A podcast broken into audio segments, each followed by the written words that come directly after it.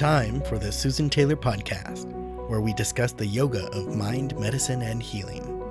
Author of Feeling Good Matters, Sexual Radiance, and the Vital Energy Program, Dr. Taylor imparts authentic knowledge and practical tools that inspire, educate, and empower us to be a healing force for positive change. So join us and take your life and our planet to the next level.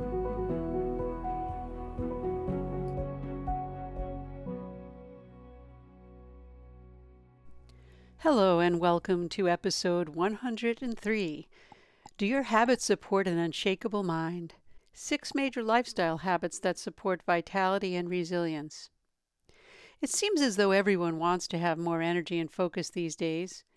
And going through life events of relationship disasters, job loss, and relocation, and sometimes all within a 10 day period, can lead one to feel fatigued, despondent, and in total despair and really not vital at all. You know, we don't have much control over external occurrences, but what if we could change our perception around these types of occurrences? When we have a vital mind or the vital energy of the mind, our mind becomes unshakable, and it's easier to be resilient in these situations when we have these what we perceive as disasters. Our energy field can be improved. We have both innate qualities as well as acquired qualities, and our habits will give us the acquired qualities. When our vitality is strong, our health is optimal, and everyone wants to be vital. And in many cases, our diet and lifestyles really don't support our individual needs. In today's episode, I'd like to discuss why we need a strong and resilient mind, the two components necessary for training the mind, as well as six lifestyle habits to stay unshakable. Today, I'd like to discuss the habits that we really need to support a stable and calm mind. Because when we have an unshakable mind, one that's not disturbed or distracted by the outside world, our level of health gets, we can see that in the radiance, whether our health is radiating health and vitality or not. And it actually affects, in the long run, our ability to take action in the world with a clear, calm, and focused mind. You know, I started research on vitality of the mind early in my 20s while I was steeped in the study of yoga science. And I had always searched for answers to my inner inquiries of, you know, really, how do we stay healthy? How can we train our mind and not get so disturbed by the happenings around us? So that we're not feeling dejected, insecure, or even unsteady.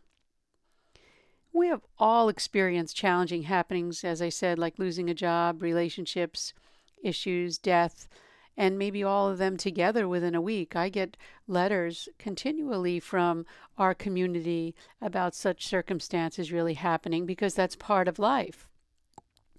But what really determines how we process these events is really how we perceive them. Although we could feel a loss and the grief, that's a human quality.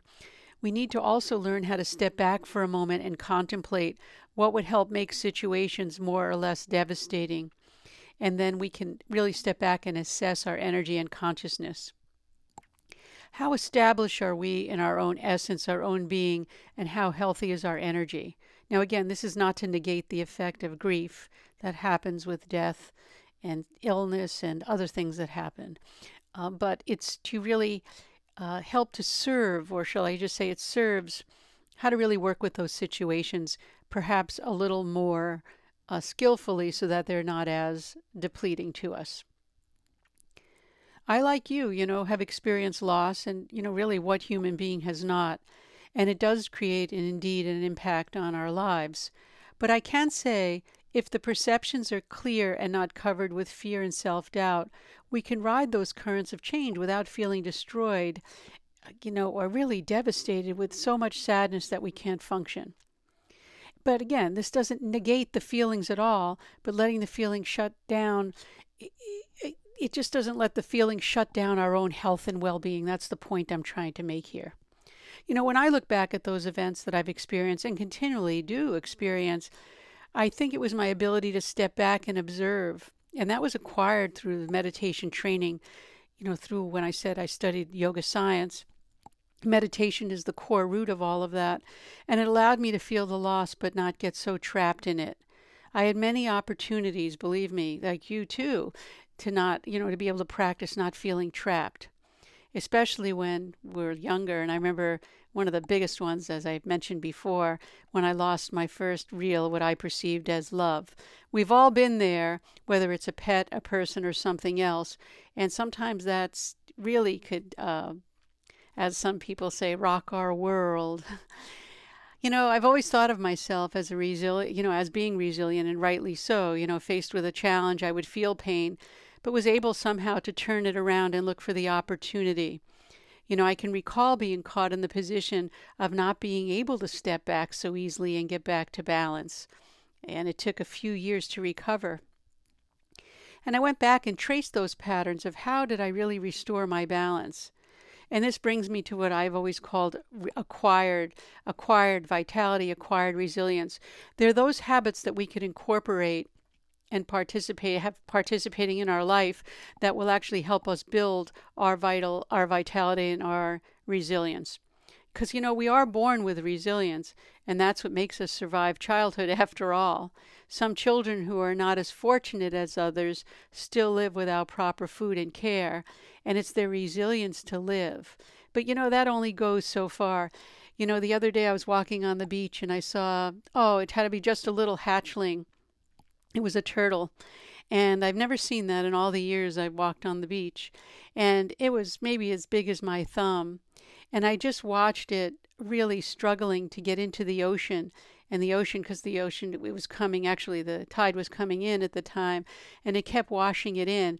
And, you know, I really didn't know what to do. And uh, as a human being, I, I felt for this. Uh, this turtle and it kept struggling and struggling and struggling and i thought about what i've said you know in this podcast what i'm talking about in this episode the will to live that really need to live and want and that desire to live really just allowed it to overcome and just keep going out into the surf i ended up waiting there an hour hoping that it would go and i've tried to adjust and see, but I don't know what happened. I had to end up walking, but it's still on my mind just the what it had in it to just keep going back towards the ocean, towards the ocean, towards the ocean.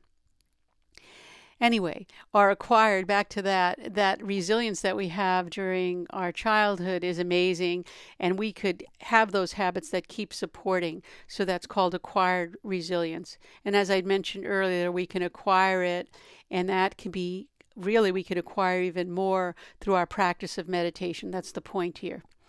Meditation is the peaceful inward flow of energy to access the soul, and the soul being the innermost part of you. It's the one that's doing the observing when our ego's not in play. If you think of the body, mo- mind, and soul complex, the body is our object of observation. The mind is the process of observation, and the soul is the one who is doing the observing. There are two major concepts that I've woven into the meditation trainings that I, I do outside of our podcasting, and that takes these concepts into consideration. With skill and precision and a systematic practice, we could develop the habit to maintain equanimity even in the most disastrous type of situations. And the first is to become established in a skill set. When we're established in being, we're able to overcome fear and self doubt. We have confidence and trust in ourselves and our relationships. I just gave a workshop last weekend, and what had happened was uh, someone had made a comment. I asked them why they were here, and they had mentioned they were here because they wanted a complete type of program, a complete training, not sound bites. You see, we have sound bites out there. People aren't developing full skill sets. They're just getting sound bites. And that's why these programs, yeah, they might last a couple of weeks. We're enthusiastic, maybe a couple of months, but they fall short because they're not built with a skill set, with a complete trust that the whole program is it's a holistic it's a balanced program so keep that in mind so we need a skill set and the second concept is practice the greatest part of living a fulfilled life is the ability to take action to accomplish really what you set out to do. This requires that our intention comes from a clear, calm, and focused mind. And taking action is not reacting to something, but responding in a way that will support your focused intention. And this comes over time after one has become aware of his or her issues that drain the energy and then follow a program to restore function that they may become, you know, that they may, where they may have been depleted. We want to restore that function. And we need to practice. No one goes out and learns an instrument, even if you're naturally gifted at it, without practicing. So, here I'll share the six major lifestyle habits that support vitality and resilience, helping us become unshakable. Our mind will become unshakable.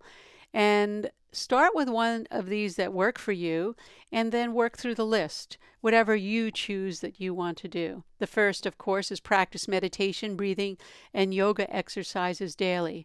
We start with learning to breathe correctly, and if you don't know how to do that, take our meditation master class. I would suggest you do that or come to one of my live events. Or find someone that really knows breathing and you can learn from them. Learn how to move your body with stretches and rebuild rebuild practices that will work with your body. I'll be doing live events to help you with this in 2020. And meditate, following a five step systematic practice to build and refine your nervous system. You see, I'm saying nervous system because remember, you have a central nervous system and that connects to the functioning of your body. We can't negate the body and just keep talking about the mind. We have to work with our body because that's our temple from which we operate in the world. So we practice meditation. Again, start with breathing, do some stretches and movement, and meditate with five systematic steps. The second is to focus on your dietary habits. Remember, I always say lunch should be your main meal. Don't snack. Eat in a quiet, comfortable, and peaceful environment, not while you're on your laptop, computer, or iPhone or other device of phones. Eat in a quiet, comfortable, as I said, and peaceful environment. Don't eat in a hurry or while you're doing other things. And as I mentioned, don't text. You don't want to work at your computer, talking on your cell phone, reading or working. Don't overeat. And drink some warm or hot water with some fresh ginger frequently throughout the day if you like, or you can use some other herbs, depending on what your constitution is. So the first I mentioned, practice meditation. Second is focus on your diet. The third is to practice some form of movement and sequence regularly. I'm emphasizing this because you really need to have a sequence that works with your body mind complex. Fourth, fast each day from digital toxins. That means shut off your phones, shut off your digital devices. I have a something in place and I've told you this before. I don't text, email or anything before 10 a.m. I try to make that a habit unless there's an emergency in the family. Be in bed ready for sleep by 10 p.m. with your router off. I emphasize to everyone please turn off your routers at night.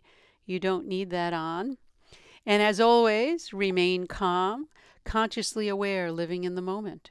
It's very important to remain calm from the perspective of calming the nervous system the, and, and everything else that goes with it from the body, the mind, the nervous system, the emotions, as well as the level of the soul. So always remain calm, consciously aware, living in the moment.